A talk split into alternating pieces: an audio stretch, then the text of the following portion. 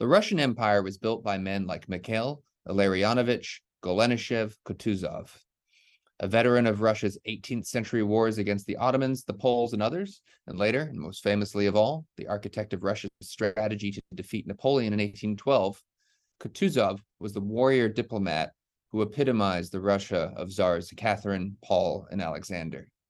No less an authority than Tolstoy argued as much in War and Peace, where Kutuzov is portrayed as a kind of quintessential Russian soul, less an actor in world events and more someone who achieves victory in the long run through an acceptance of the forces of history. My guest today takes a different view of the man, and I just note that this is one of my favorite conversations we've recorded thus far on School of War. I hope you enjoy. It is a prescription for war, this Iraqi invasion of Kuwait. December 7, 1941, a date which will live in infamy. The bloody experience of Vietnam is to end in a stalemate. We continue to face a grave situation in Iran. The people who knocked these buildings down will hear all of us soon. We shall fight on the beaches, we shall fight on the landing grounds, we shall fight in the fields and in the streets. We shall never surrender. Hi, I'm Aaron MacLean. Thanks for joining School of War.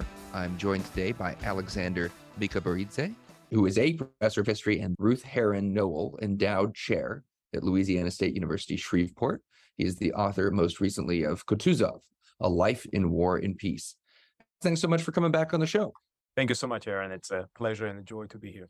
Last time we talked about the Napoleonic Wars in their global context, and this time we're going to zoom in on a figure who has a critical role to play in those wars. You paint this picture of a life that that illustrates and is at the center of this, you know, essentially the second half of the 18th century Russian history into the Napoleonic Wars. So why don't we just talk about you know why why Kutuzov? What is what is the big picture significance of this man? And then I'd like to hear a little bit about the Russian world into which he was born, which is I think again before you know those of us who who understand Russia essentially from 19th century literature. I don't know a lot about mid 18th century Russia, so maybe you can tell us a little bit about that.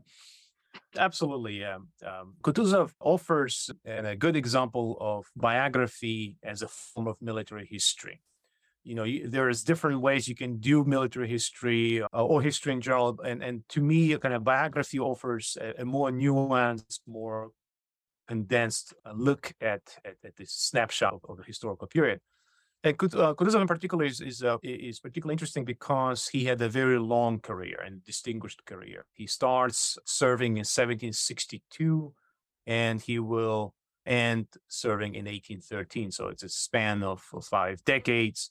And to me, it, it you know, I was struck that his life actually is the saga of Russian military history, dramatic uh, history that is full of ups and downs. So it's a period of Russian imperial growth that made Kutuzov such an important kind of iconic historical figure. That's one reason. But the second, I think, important reason is that it is that I was always puzzled how historical figures are kind of uh, remembered, how they're perceived, how they're commemorated and portrayed. And Kutuzov, along with Napoleon, offers a good example of, of historical myth making, uh, where oftentimes the reality is consumed by later day uh, legends and myths. And in Napoleon's case, as I point out in, in the book, Napoleon himself creates the legend that ultimately consumes him as kind of this real persona of him.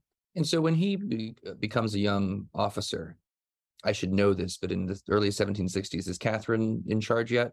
Yes. So she actually comes to power just as uh, he's commissioned. In fact, that's the first kind of turning point in his life. Is that the summer that he's commissioned as a as an as a junior officer is the summer when Catherine seizes power in the coup and of course he he would rise to to a level where he would have close relations with her and her successors vivid relations even in, in certain certain respects I, I, I did not know much about the the brief reign of of czar paul until i read about it uh, in the book and we should get to that as some yes. some, uh, some wild material so when he so he's a young you know young equivalent of a of a second lieutenant what is what is Catherine's vision? What is her attitude towards the West? Her attitude towards the South? What are, what is the imperial program here that Kutuzov is is embarking upon as a young officer? That is a great question because, in many respects, it is a question that is pertinent to, uh, in light of current affairs in, in Eastern Europe.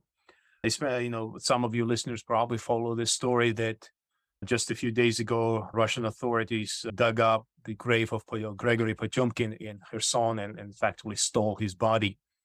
Because Potemkin is the is the architect of this Russian imperial expansion into what is today Ukraine and, and further on into the Balkan Peninsula. Catherine, of course, approves and, and, and, and it's done with her approval.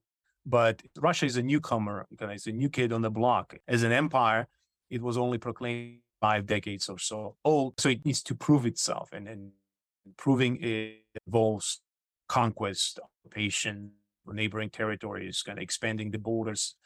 And the key, one of the key directions is indeed in the southwest uh, into the territory of what is today Ukraine and what was uh, back then Polish Lithuanian Commonwealth, and, and, further on into the Ottoman controlled Balkan Peninsula. And Potemkin kind of pushed Catherine and Potemkin fought several major wars against both Poland and Ottoman Empire, in which Kutuzov received the baptism by fire. And so it's, it's his proving grounds. And he is fortunate in that during these conflicts, he was able to the best, some of the brightest military officers in Europe. And these were Russian commanders, two of them in particular. Uh, one of them, probably familiar to your listeners, the future Generalissimo Alexander Suvorov, the man who uh, brilliant by all accounts. And uh, the second one is lesser known, but no less brilliant man by the name of Peter Rumyantsev. And Kutuzov served under both of them. He had the opportunity to learn from them, from their kind of pioneering approach. We oftentimes talk about Napoleon as kind of, you know, this ability, you know, focus on speed, mobility, develop force in order to concentrate it at the strategic point. All, uh, all that is part of Rumyantsev's approach to war. And Kutuzov, as a young officer, is exposed to all of this. So he, he, he learns a lot by by observing these senior officers. Tell us what Kutuzov is like as a young man, you know, his family. It is a well-off family. Uh, by the time Kutuzov goes into, uh, into military college, his father has to fill out paperwork, and in that paperwork, the family owns several hundred serfs, uh, several villages. So the family is clearly well off. Although, you know, I do want to mention that at the height of this kind of uh, career when he owns of serfs when Catherine has rewarded him with vast estates in Poland. Even then, he consistently complains about lack of money. The second thing I think we need to point out is that he received good education. I went to one of the best military educational schools in Russia and excelled at, at, at, at what he did. In fact, to such a degree that even as a young kid, he's just 13 years old, when he's asked to teach fellow cadets. Uh, you know, he clearly is is, is kind of you know doing better than them. And later on, when he becomes officer, one of the things that I think I revalue him more of a a man who was at the right place, maybe the right time. But the more I studied him, the the more I, I developed great respect for him because he is clearly a professional officer, a man who could do almost everything that was asked of him. And so I point out in the book, in fact, I struggle to I struggle to find another officer, an, an example, another example of an officer who had as many diverse assignments as Kutuzov did, because he starts as an engineer officer, then is a staff officer, quartermaster officer. He's uh, tasked with leading regular infantry, grenadier infantry. He's organizing light cavalry, uh, lancer uh, regiment, then he becomes a diplomat, and then he, of course, becomes the chief who leads the Russian armies to ultimately to the victory over Napoleon. And it's really astonishing that whenever Potemkin or his successors needed something to be done, they would effectively turn to this man and say, "Can you do it?" And the answer invariably was, "Yes, I can." So you you, you talk about the the military modernization uh, of the era, and of course, this is happening, you know, across Europe. What is what is distinctive about Russian military modernization, or or is it sort of of a piece with what you would see happening in France or Germany or or I should say Prussia maybe or or the or, or Britain? A friend of mine, a wonderful historian, Christy Pichichero, out at George Mason, a few years back, she wrote a fascinating study on on what she calls uh, military enlightenment. Most listeners are kind of familiar with enlightenment, but here we deal with the kind of with how people engage in war, how effectively, what kind of wars should we fight, you know, what's the purpose of the war. And Russia, you know, in Kutuzov's role, kind of Kutuzov's career fits very well within this uh, military enlightenment. First, because he benefited from it as a young kid. So he was involved in that school that I mentioned. And that effort, kind of Shuvalov and his military enlightenment leaders wanted to create what they called a new type of people. That is, individuals who would be well rounded, not just officers kind of steeped in their military expertise, but men who will be, as, as one of them writes, and it's a quote, European minded, modern, and capable of actively serving in in in a eh, in in, in kind of in a state service. So it's not just about military service, but being well, you know, being capable of performing various duties all at once. And Shuvalov, for example, castigates uh, existing educational system, and, and Kutuzov benefited this from this approach. But later on, when he is already an accomplished man, so again, he goes to the 1750s, but now when we get to 1790s, an interesting situation develops where by the time he is now in 1790s, this approach where, that wanted to create new type of people by bringing enlightenment military you know kind of enlightenment reforms and diversifying education and emphasizing more about well-roundness creates a counter problem where the military schools and not just in russia but uh, elsewhere focused on things that were not necessarily military related. And as one of the contemporaries complained that the graduates of the military school they can write a poem and perform a play but they can't do the basics of military service. So kind of an opposite problem. It's funny. And so then Kutuzov makes sure that the officers the educational system pro- produces are well steeped in the military training. And he he's this cadet corps, the premier institution of military education in Russia, for several years, uh, introduces substantive changes in the system to achieve that balance, to create the new type of people who are good officers but also good kind of citizens. I, I I'm going to miss things here, but I, I, we should talk a little bit about the wars that are being fought under Catherine and Kutuzov's role within them. There's there's a war, possibly multiple wars. There's a lot. It's hard to keep track, which, which is why we have you, Alex. Yeah. there's, there's a war in Poland. There's obviously a series yeah. of conflicts with the Ottomans. What again, without getting too in the weeds here, what what are what is happening here? Is it just imperial expansion outwards? Is that the basic force here?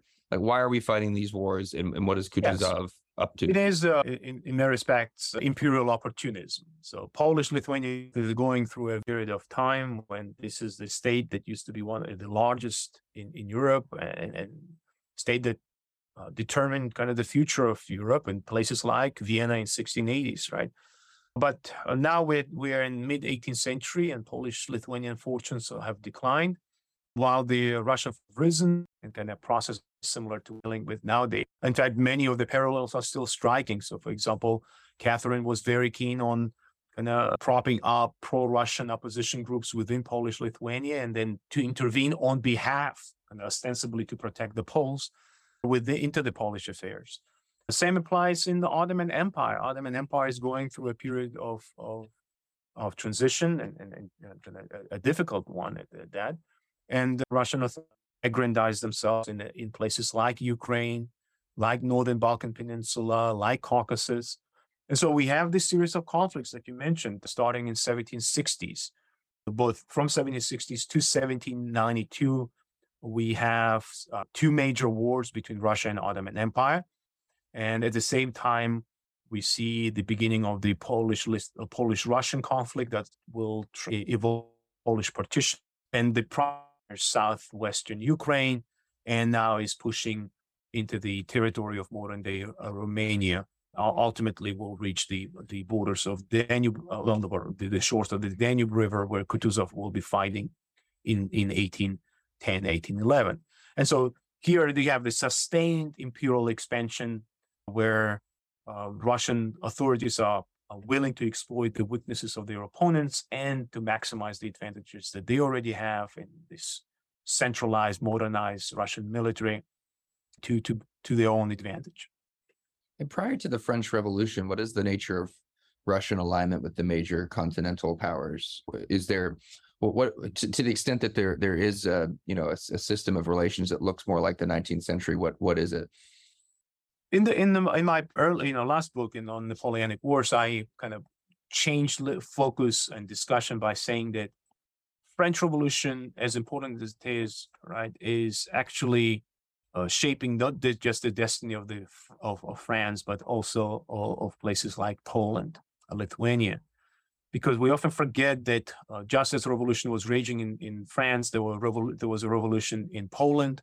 In fact, the first written constitution in Europe, in that sense, kind of modern sense, is the Polish Constitution of 1791 that predates the French Constitution. And the Europe's preoccupation with French affairs kind of gives the wiggle room for Russia to intervene in Poland, and and that then in kind of creates this effect where once Russian intervention is unfolding in Poland, other powers like Prussia and Austria are more interested in uh, maximizing their profits in Poland rather than dealing with French Revolution. So we see, for example, in 1790, 1791, all the way to 92, Prussian and Austrian attention is, is firmly on Polish affairs rather than on the French affairs. So that gives French revolutionaries then kind of the breathing space to to to act and, and to evolve. So those events are interconnected, absolutely.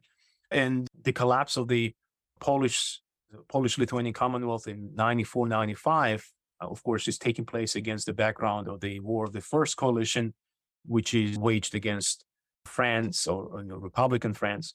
Russia, not you know, probably prudently so, uh, chose not to get involved in the wars against France, and instead it maximized its efforts on dealing with Poland, Lithuania, and with the Ottomans.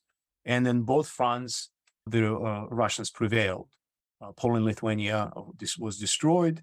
And in the Ottoman case, the Ottoman Empire was forced to forfeit significant territories in, in modern day uh, Ukraine.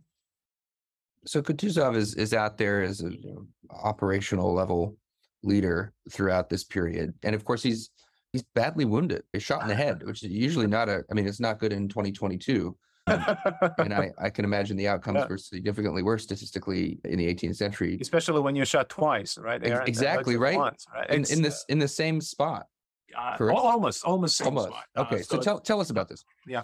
So there was the first time Kutuzov uh, suffers the injury, and it's the most dangerous one. is is in the Crimea, and actually at the end of the war that Russia was fighting against Ottoman Turks from 67, 7067 to 7074 unbeknown to these kind of warring sides in the Crimea, peace was already signed at Kuchuk-Kainarji in 1774, but the news hasn't reached them yet.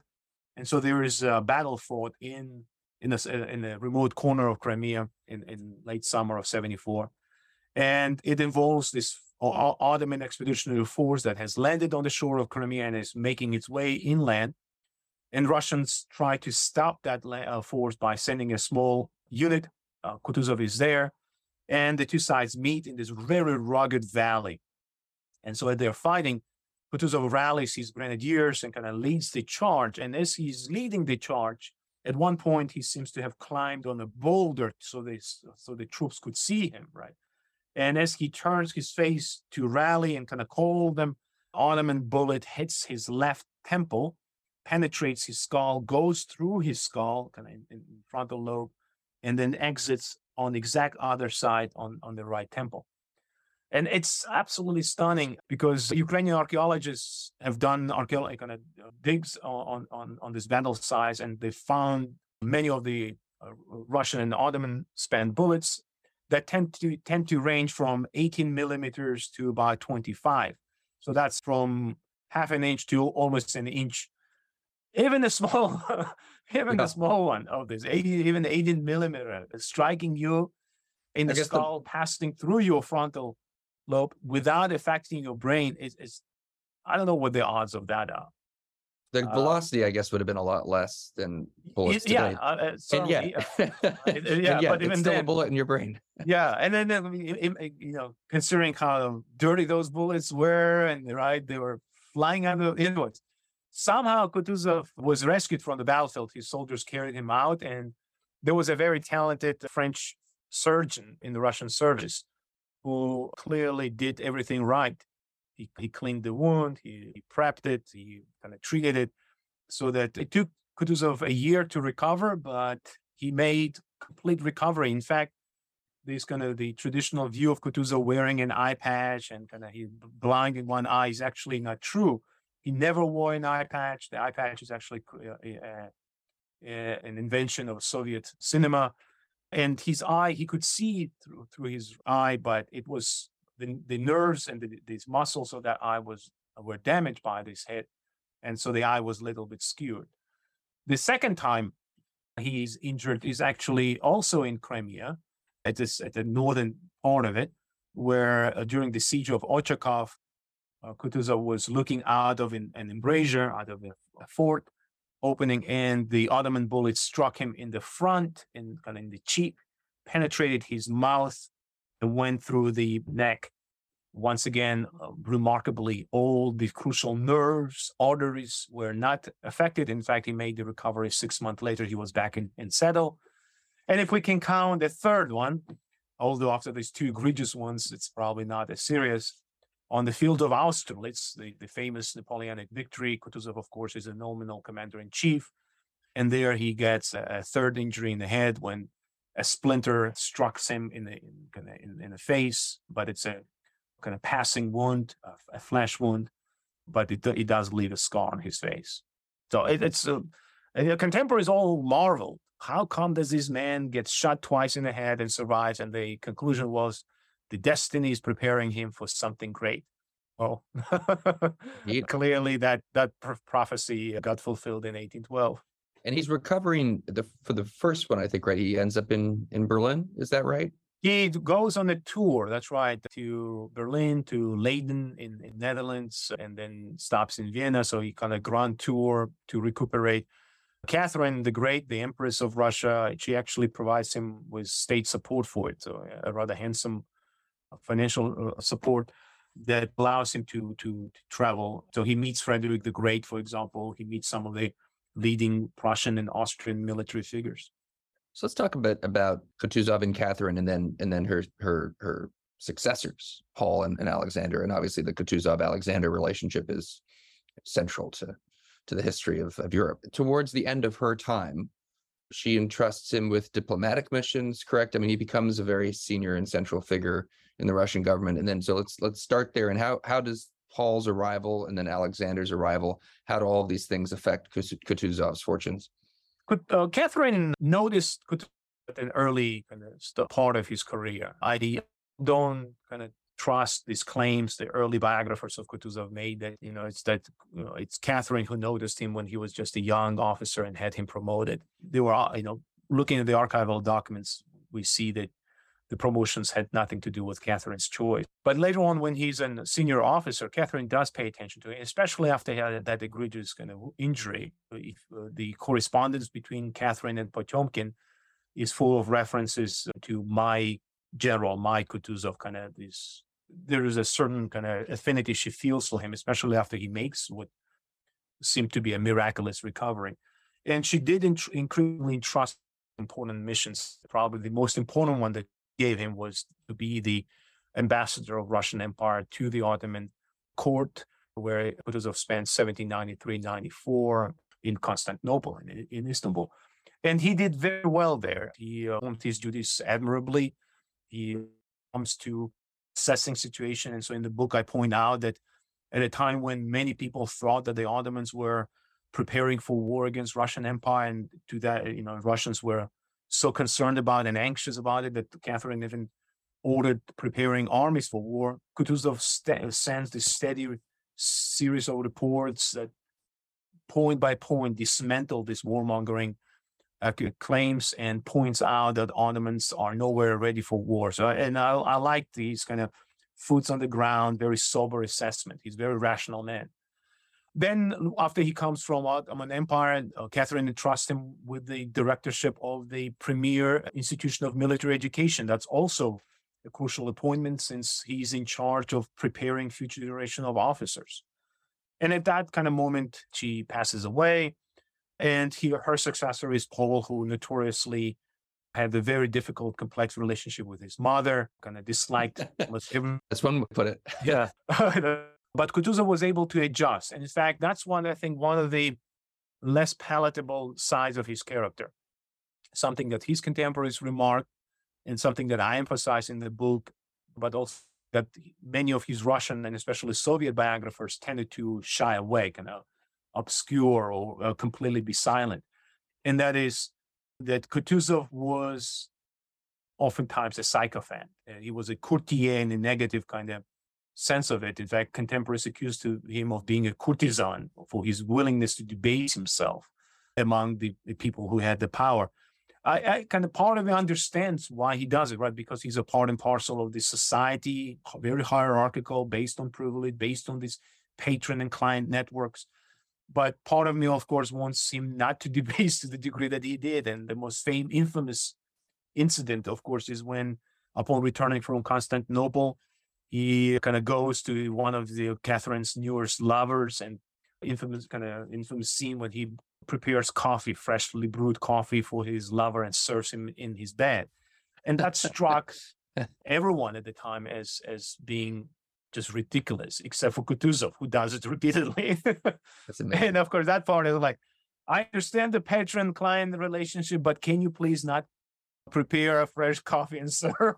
Have a little self respect. I was going to say, as you started to describe this aspect of his character, as I say, it sort of reminds me a bit of, uh, of John Churchill, the, the Duke of Marlborough, who, you know, Winston Churchill, of course, makes a virtue out of this flexibility in, yeah, in that's right.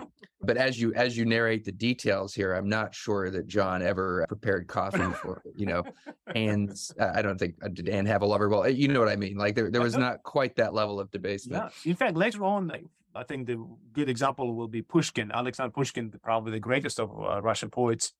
When he when he's searching for an example of how emasculated Russian nobility has become in the relationship with the royalty, he actually refers to Kutuzov and his coffee maker, or coffee pod, as that clarion of this is what we have become, right? Here we have a war veteran, a grisly general who's spent two decades on the battlefield, gets shot twice in the head, and he stands there meekly brewing coffee for a time serving kind of lover of empress. And he is willing to debase himself to that degree. So that actually becomes kind of a, a, a symbol of what Russian nobility has become.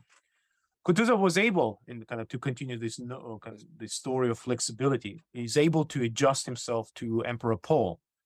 And I, I, you know, I was born and raised in Soviet you know, times, and I remember reading and kind of, of course, teachers teaching uh, teaching history, where Kutuzov was perceived to be this kind of voice of Russian way of war, and Paul being the representation of Prussophiles tendencies that he brought all that foreign influence and all that was bad.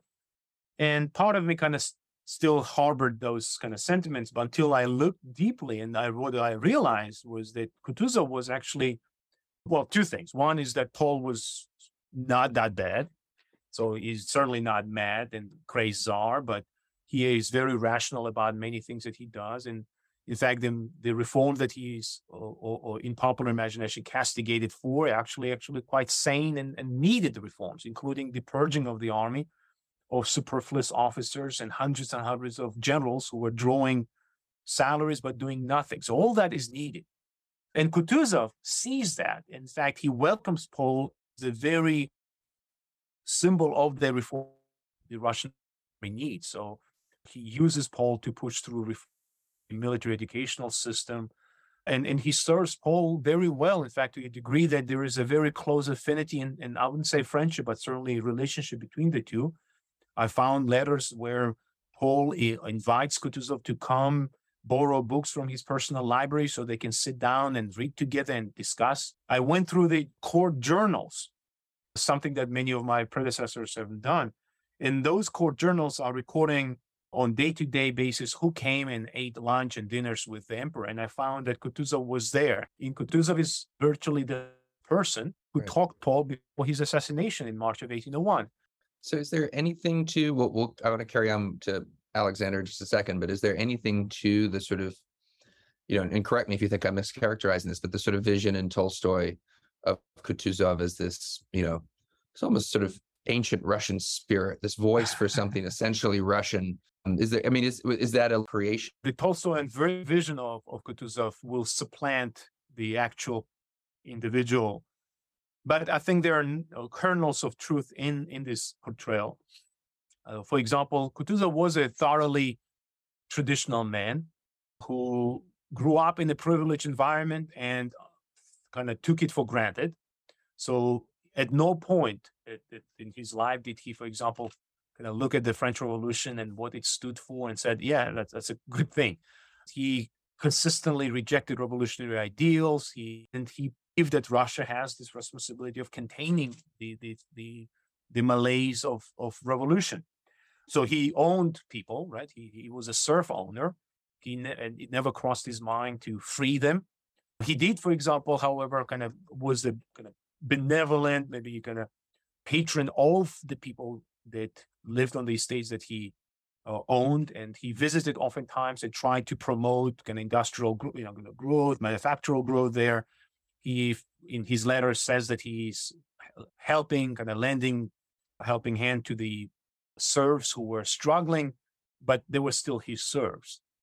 So that's kind of part of that vision. He was a religious man, a deeply religious soul. You know, so for all that enlightenment talk that we kind of oftentimes engage in, he retained his belief in in, in traditional kind of belief in, in in God, and he was praying on almost day, uh, uh, I think on daily basis based on the correspondence we see. But I think this vision that Tolstoy paints of him as largely a passive man who kind of lets things go because he understands that there are much larger things at play, and you know that he's just a sand, you know, kind of a small sand particle in the in the in the universe. I think that is a little bit overplayed because when we get to 1812, and as I show in, in the book, Kutuzov has a, a strategy, a kind of a, a grand strategy that he pursues, and that strategy is a correct one for this for that particular time. It's a strategy that is clear, that is pursued with determination by Kutuzov, and is the one that leads the Russian army to to victory in, Um, in, in 1812. Well, well let, let's let's come to that here in just just a Yeah. moment. But let's let's also let's go back to I guess it's is it 1801? But One. he has this eerie conversation with Paul. that Paul sees himself in a distorted mirror and says, "Look at that stupid mirror. Looks like my neck has been wrung or something like that." It's quite quite right. the last conversation. Then he's murdered. That's Um, it. Yeah, no, like yeah. literally two two Yeah. hours later, he's murdered. yeah on behalf of his his son and so what talk about you know the alexander kutuzov relationship is not exactly one that is uniformly smooth and this has real consequences at austerlitz and and, and beyond talk talk a bit about alexander and these two men and kutuzov's role in alexander's service Alexander himself is a very interesting, very complete character. And there is a wonderful new biography by Marie Pierre Rey uh, that your listeners might be interested in kind of looking at because uh, this is the man who is born into this conservative society, Russian conservative society, and yet his grandmother, well, uh, you know, he's born with his parents who are even more conservative than most people around at, at the Russian court, and then his grandmother, Catherine, takes him away from his parents and plunges him into her court, which is more liberal. And so this boy, the, this child, has to navigate the more relaxed and liberal atmosphere of Catherinian court in Peterhof and St. Petersburg, and his father's Paul's full, far more conservative environment in in Gatchina. And I think that shaped his character. So he was kind of a, a two two two characters in one, right? Yeah, it certainly doesn't help that Catherine hired a, a liberal tutor, a Swiss tutor, to to raise this man, and this tutor uh, kind of taught him the um, ideals of enlightenment and the ideals of French Revolution. Because Alexander is still a young man when uh, he's, he's a child, effectively, kind of, and he's entering teenage years when the revolution erupts, and uh, so the, all that had impact on him. When his father was murdered, Alexander was aware of the conspiracy, but he didn't expect. Can take it with a grain of salt, but he didn't expect that his father will be murdered. One cannot but wonder, like, what did you expect? Right? Your father will just be imprisoned or be in retirement. or What exactly? But anyways, he's shocked but with the news of his father, father's death, and kind of he starts his reign uh, in the shadow of, of, of, that murder. And of course, he's uh, kind of surrounded by the people who murdered his father. So that's also kind of burden. And so one of his first decisions, therefore, is kind of is to find a way he can balance the authority of those conspirators. And his way was by choosing Kutuzov, men whom his father trusted, right, to choose him as the governor general of the imperial capital city. And so Kutuzov, who I've searched up and down and I cannot find any evidence implicating him in the conspiracy, which is an, an interesting kind of point in itself that the conspirators didn't try to recruit him. But Kutuzov now becomes Governor General of St. Petersburg. Uh, but it doesn't mean that he's completely kind of uh, outside the court, not at all. The very people that murdered Paul were people that he engaged with within the patron client networks, right? Within the kind of wider noble society. And so Kutuzov therefore find demonstrates this yet another kind of character trait where he tries to navigate this court politics by doing what Alexander expects of him, but maybe not doing it too well because he doesn't want to burn his bridges with the, these key influential nobles. And one of the famous examples of this that I discuss in the book is when Alexander told him that you need to put police agents trailing some of these conspirators. And the way police does is so inept that they are kind of shadowing the carriage of the, one of the conspirator leaders they're shadowing openly, kind of sitting in the back, no disguise. This will be like a police car nowadays, actual markings with the sirens, right, following the suspects. And this, uh, these the the suspects, these, these conspirators, actually own coachmen are making faces and ridiculing the policemen as they're traveling. And so Alexander is told about this, and he's is quite pissed off. But it, I think, shows this Kutuzov's degree of flexibility. Now, that becomes a liability, however, once Alexander is able to remove the conspirators from the power. So once he negates them, neutralizes them, then Kutuzov is the is a liability because of that flexibility, because it's unclear which way he might lean. And so in 1802, he's removed from power, and Alexander remembers that kind of flexibility, that, that uncertainty of Kutuzov's, uh, which way he will lean. And there is also the, this generational issue between Alexander, who is in his right in his twenties, kind of young man, and and and Kutuzov, who is much older, comes from the kind of Catherinian background. And the reason I mention is because Alexander surrounds himself with these young men who has who have new ideas. They want reforms, they want changes. They go to the degree that they consider constitutionalism, they consider emancipation of serfs, all these kind of radical transformations that would have been completely alien to Kutuzov. And um, if we read the transcripts of the meetings of the so-called unofficial committee where Alexander met with his young advisors, you see how disparaging they are of these old timers, that they all they're, they're kind of too set in their ways, they're too conservative. And they also are kind of commenting that even the way they talk the way they behave in the court, the way they come and kind of bow in front of the, uh, the czar, all that wrong, kind of rubs them the wrong way because it's it's all manifest manifests of the old way of life, and these young men want something different.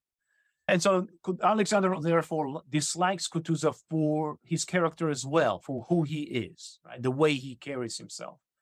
And that there is a one letter in particular where Alexander complains about the sycophancy of Kutuzov, that whenever he comes, he's too submissive, kind of too sycophant.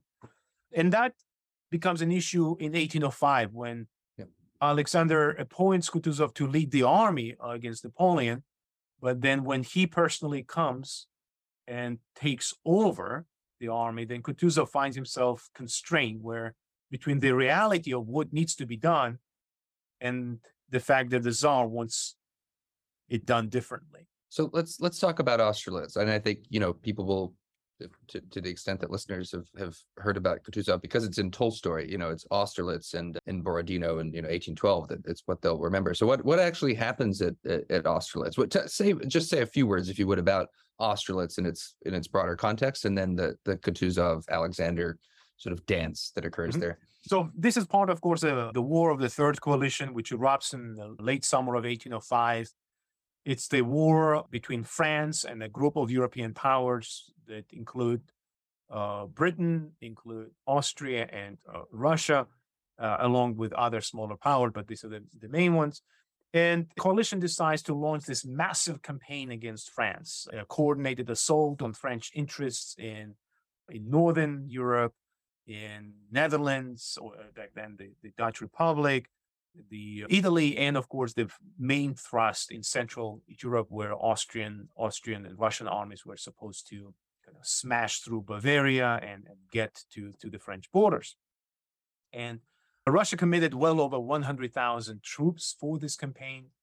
And the main army that was sent to support this Austrian attack in, in, in Germany was given to Kutuzov. And so in September of 1805, Kutuzov leads some 50,000 men on this long, 800 plus miles of marching from Russia to Bavaria. And we know, you know, there is this long, uh, long-standing myth that began actually in 1960s with some of my colleagues not being critical enough in, in how they analyze their sources. But there's this myth that the Allies, when they were planning, they didn't account for the difference of calendars. That Russians were using Julian and that the rest of Europe was still on Gregorian calendar. But it's actually not true.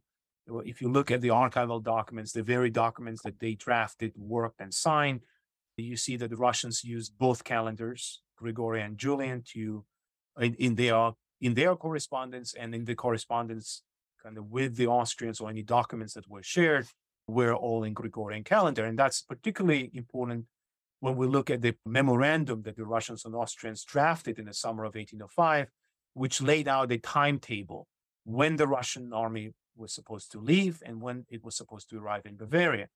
And that timetable is clear that Kutuzov was supposed to be in Bavaria sometime in late October. Now he arrives about a week late, uh, uh, and and that is uh, crucial because Austrians, without even waiting to see if he's going to be on time or not, in September decide to preemptively strike into Bavaria, which creates a gap between their army and Kutuzov's army, a gap that Napoleon brilliantly exploits in that massive maneuver in October that isolates Austrians at Ulm, destroys their main army, and then allows Napoleon to pursue the Kutuzov's army, which successfully retreats and then regroups. Uh, and at that junction in November, Emperor Alexander joins the army. And by the statute of the Russian military statutes, as soon as the, uh, the Russian ruler joined the army, he effectively became a commander in chief and took over. So, irrespective of the fact that Alex said, Kutuzov, you know, you know, Mikhail, you, you go on and you, you command the army. the fact is, he's there, and as there, everyone understands that the final decision, right? The buck stops with the czar. And so uh, Kutuzov finds himself kind of hamstrung that whatever he says needs to be kind of also double checked by, by the emperor. And the emperor is surrounded by that same group of young, ambitious men. For all of them, including Alexander, this is their first war. They've never been to war before. They're all excited, right? They all think that you know war is like the thing that you read in books and see in the illustrations. It's all about heroism and Yeah. great heroes making decisions at the right time and the right moment. And so they decide to go on offensive and engage Napoleon, who they believe is weak. We know that's not true. We know that's part of this calculated image that Napoleon crafts to mislead the allies.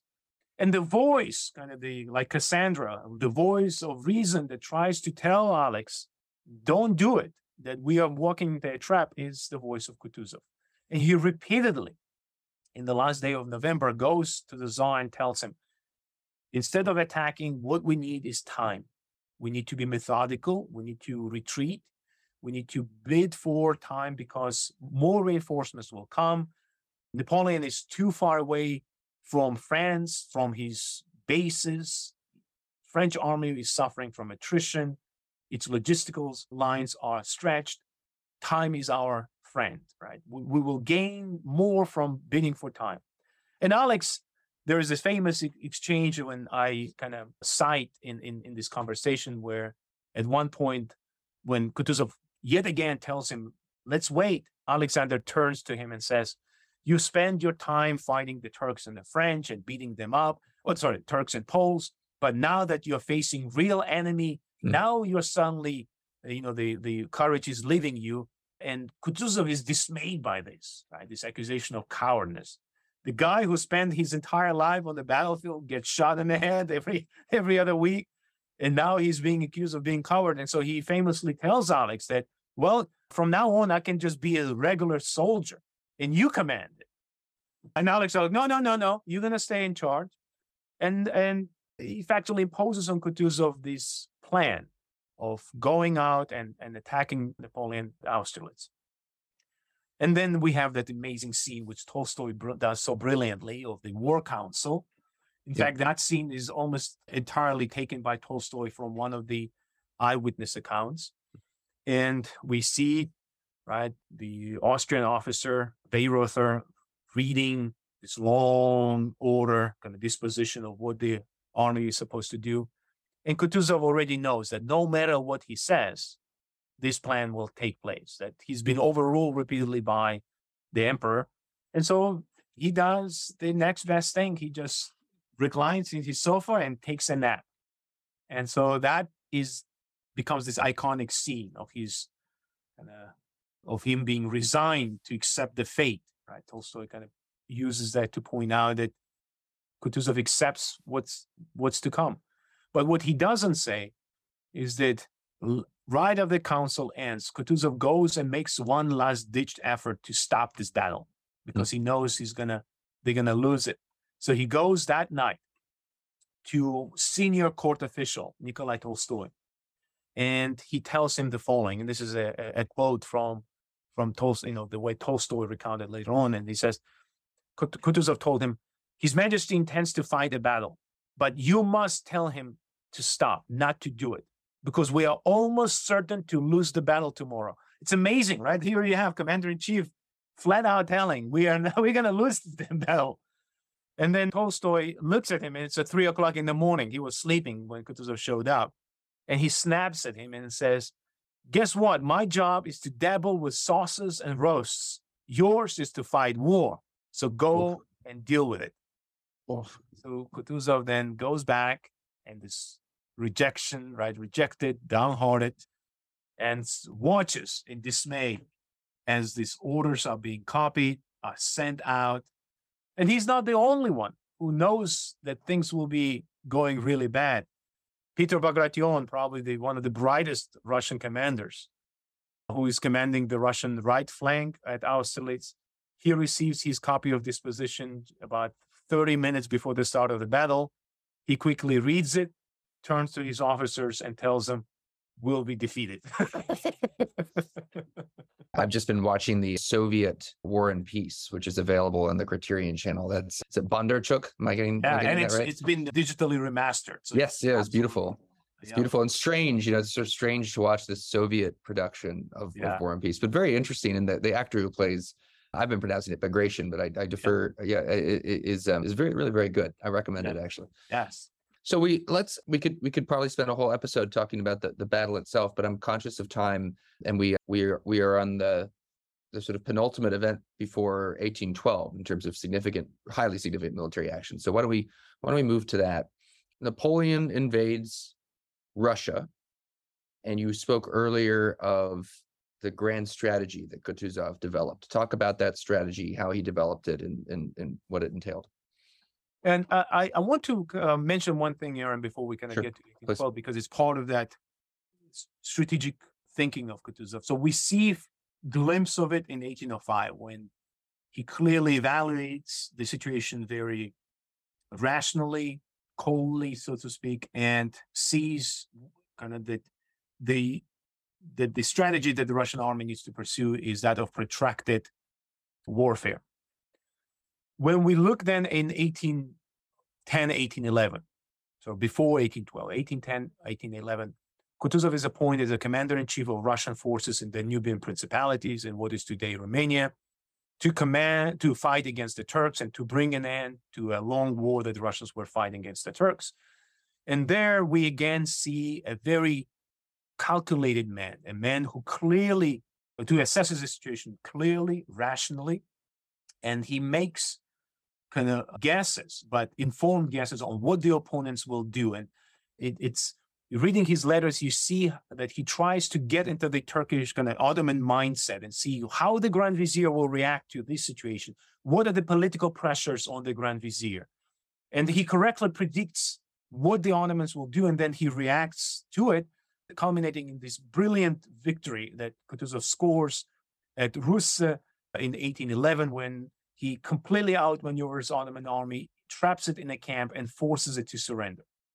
So when we get to 1812, the war begins in June. Kutuzov is is just returned, just returned from the Danubian Principality, so he's not involved in the opening shots of the war. There is no commander in chief in the Russian army. Instead, we have three separate armies. One, the main army is led by Minister of War Barclay de Tolly. Second army in size is led by Peter Bagration. The third army is led by Tormasov, Alexander Tormasov, and they can have a certain kind of level of flexibility and independence because they are army commanders. But they all kind of listen to Barclay de Tolly because he's the minister of war, although it's not the same as having one supreme commander. And so that creates difficulties, because especially because Barclay de Tolly and Bagration disagree on strategy. Bagration wants more assertive, more offensive-minded strategy. Barclay de Tolly correctly realizes that what Russians need is a pro, pro, kind of protracted defensive strategy. And so he smartly retreats. But that puts him under enormous public pressure from both from his own officers, from the society, from Alexander, who, who want victories. They no one wants to see the army keep retreating and surrendering cities. And, and so in August, just as the Napoleon is getting to Smolensk, Alexander decides to remove Barclay de Tolly and appoint Kutuzov as the supreme commander in chief, effectively subordinating all land forces to one man, and that is Kutuzov. And Kutuzov uh, promises that he will stand up and kind of fight battle against Napoleon. But when I looked at his kind of thinking, especially I looked at the reminiscences of his one of his family members who spent the evening with him before Kutuzov left.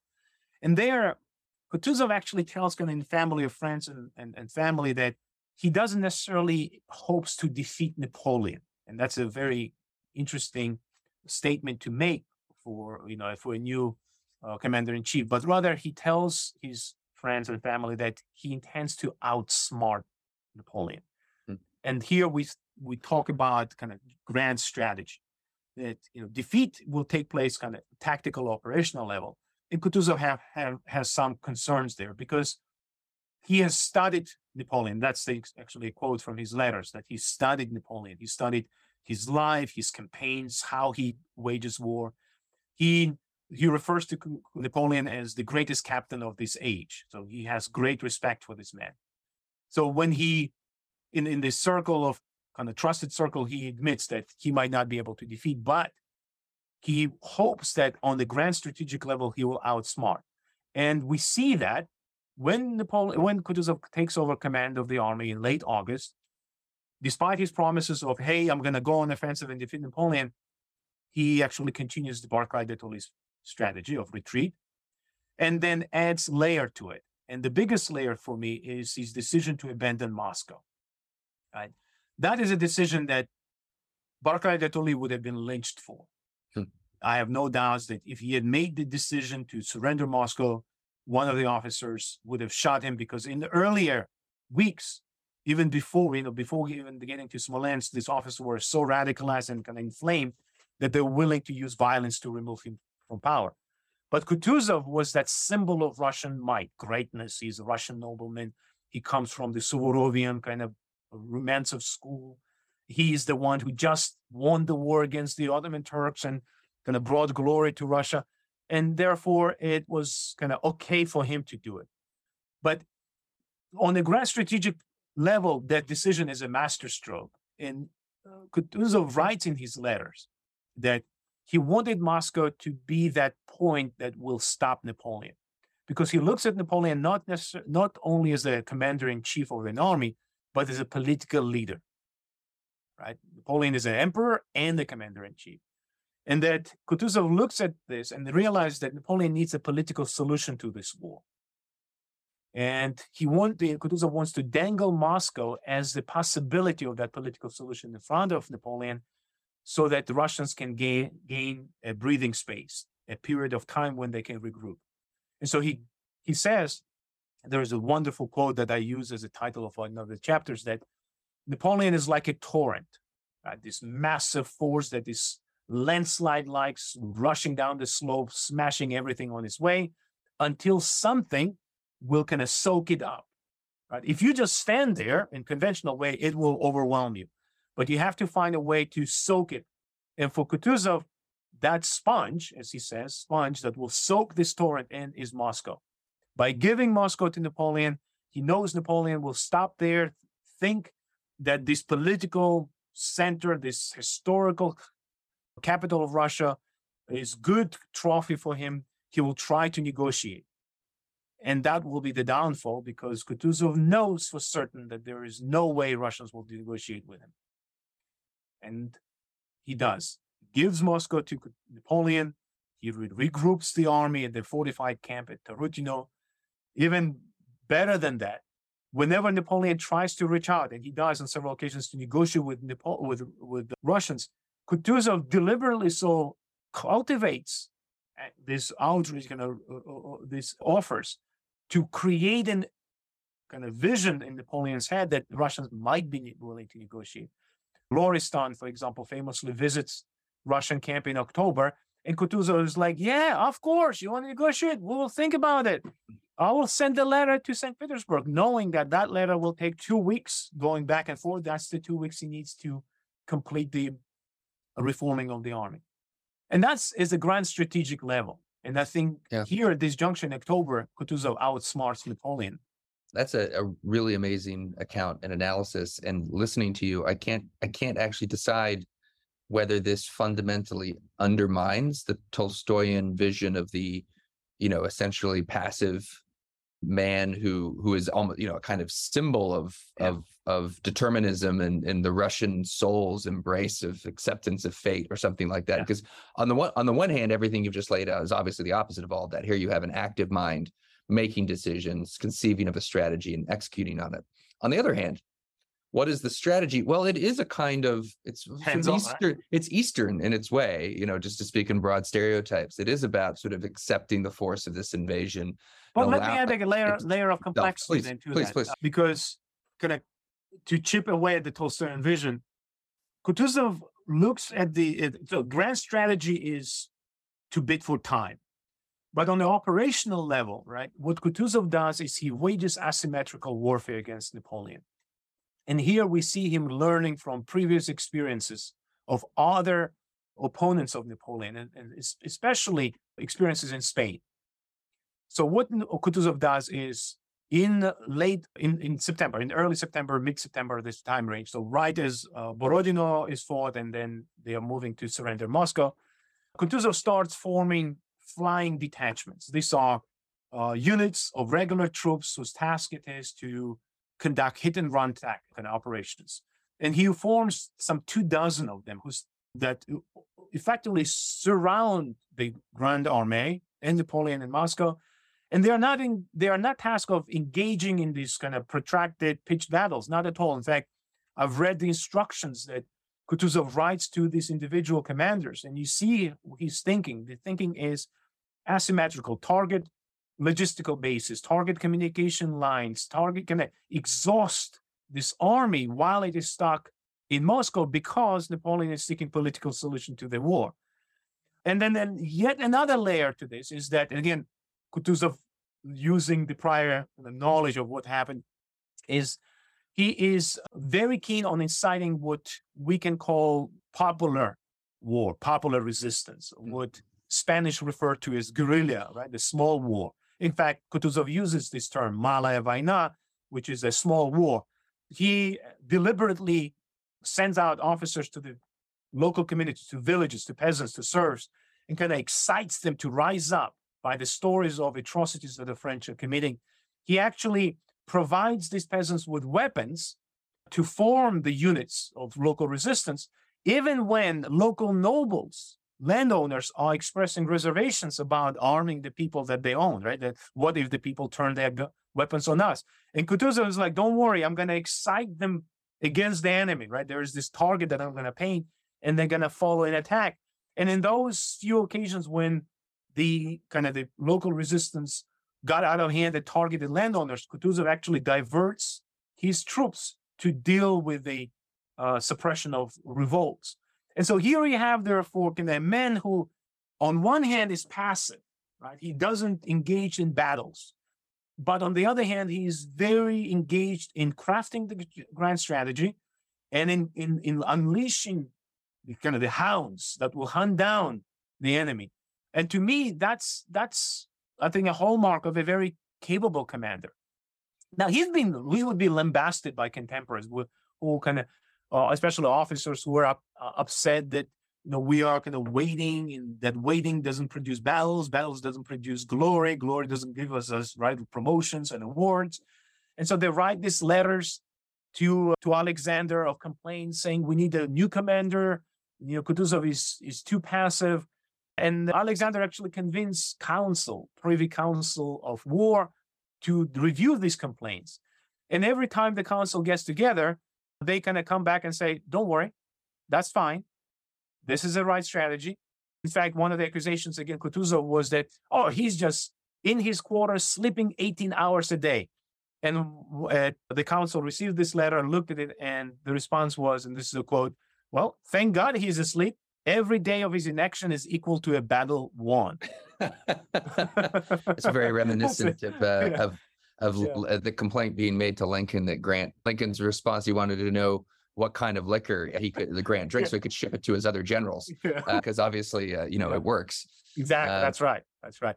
And I think that kind of this is the rightness of the strategy, but also the fact that right people at the right positions of power saw that Kutuzov's approach to war was beneficial, meant that despite of vociferous condemnation of his of his strategy, Kutuzov was not removed from that. So he didn't share the fate of Barclay de Tolly. He had people at the Privy Council of War who vouched for him, who stood up for him, and who convinced the Tsar to let him be, essentially, let this strategy play out. And though, and of course, by November, by late November, we see Napoleon retreating, uh, Russians are in pursuit. So it's clearly the strategy will kind of prove its worth. Kutuzov dies uh, of, of natural causes the next year. Didn't get a whole lot of, of downtime in that life. It seems. Can you? Can you? I, I want to be respectful of your time here. It's been fascinating. So we've we've gone on for a while, but just briefly, would you um, would you speak to his legacy? You know, perhaps I think very interestingly in Soviet times, but but also also today. I mean, obviously, actions that he engaged in in his career have have have relevance to events in Ukraine today. So just just talk a bit about the the legacy of Kutuzov. The legacy is, I think, can be divided into kind of two parts. One is the immediate legacy of what he has accomplished in terms of kind of uh, navigating the political political needs of the of the nation in 1812. This legacy is not necessarily all positive. So, of course, his strategy, I think, was effective. I think it produced results but there is a, a, a, flaw in it that contemporaries complained about, and I, and, and I pointed out in the book, in that when Napoleon ultimately decided to retreat from Moscow, Kutuzov pursued him, but he pursued him with a certain distance, right? Kind of uh, a, a, a strategy that later on became known as a strategy of parallel march. So Napoleon was marching, and main Russian army was marching parallel it, kind of nipping at the heels, but not trying to destroy it. And Kutuzov was confronted many times on this issue of him not engaging Napoleon, not seeking to completely destroy. And his response was invariably kind of constant that he was thinking down the road. Once again, kind of grand strategic thinking of what will happen in Europe if he if he manages to completely obliterate Napoleon's power, Napoleon's army. So he was concerned that Napoleon's downfall, let's say Napoleon was routed somewhere at Smolensk or captured at Berezina, right? What will that un- uh, cause in Europe? Will that be another revolution in France and a cycle of revolutionary transformations or turmoil in the rest of Europe? Or, or more crucially, he, and, and this is what we see in his letters, is that he was concerned that downfall of French Empire will open the path for the British dominance in, in Europe. And he wanted to use weakened France, not destroyed, but weakened Napoleon as a way of counterbalancing that British influence.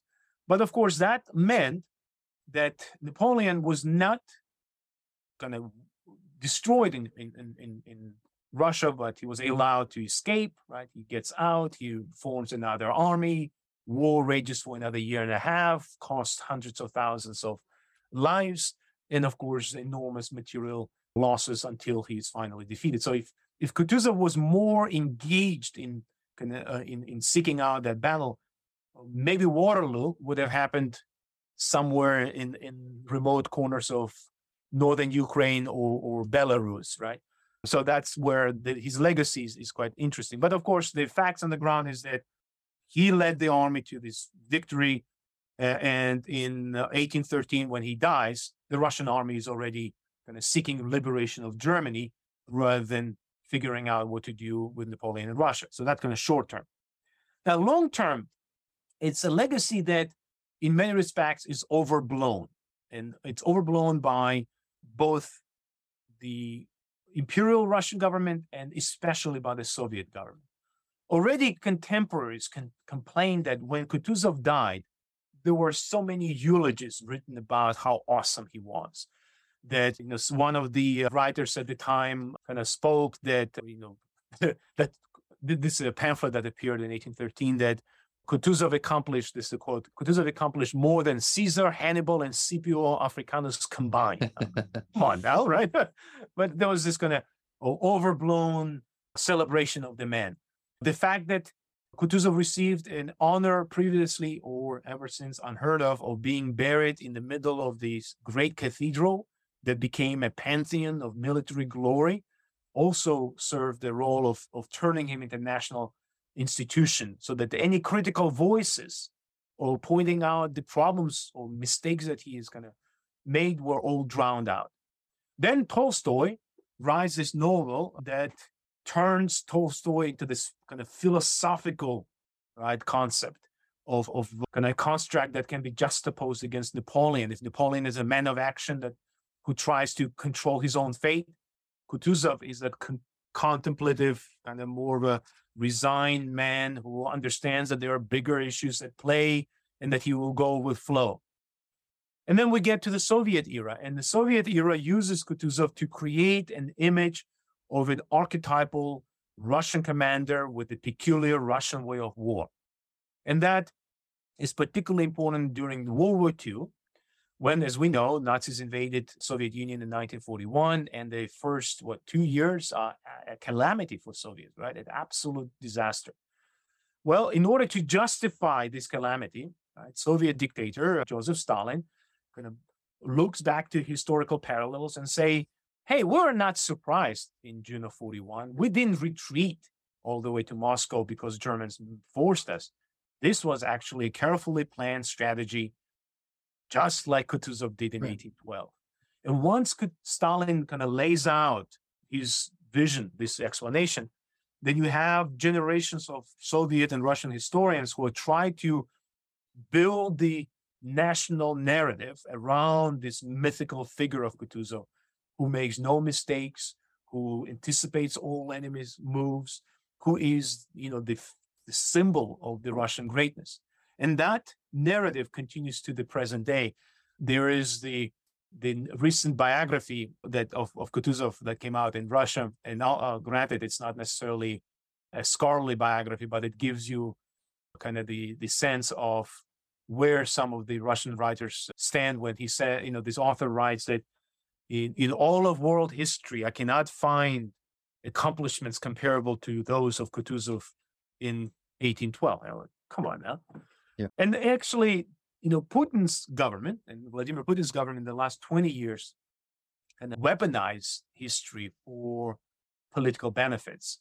And we see, especially in Napoleonic era history, which went through the bicentennial celebrations between 1805 and the 18, oh, sorry, 2005 and 2000, 12, uh, 15, at each point, Russian government actually used this memory of struggle against Napoleon to deliver this notion that you know, of rec- reclaiming Russian greatness.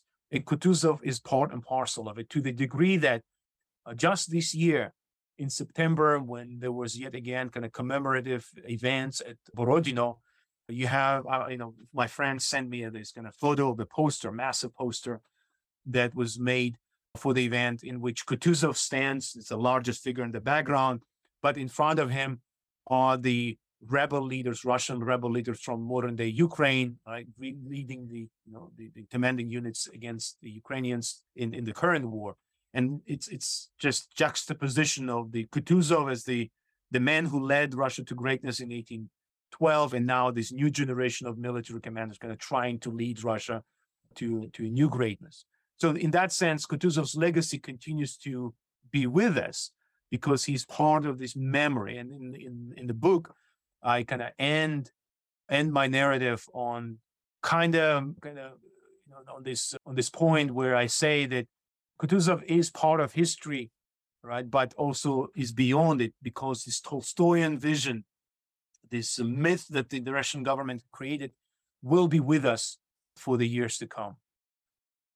Alex Mikaberidze, author of Kutuzov, A Life in War and Peace. And I, I have to say, I mean, of course, you're you're an endowed chair, you're author of these magnificent books, but your your most impressive accomplishment is you you are now part of the elect, even elite circle of multi-time uh, school of war.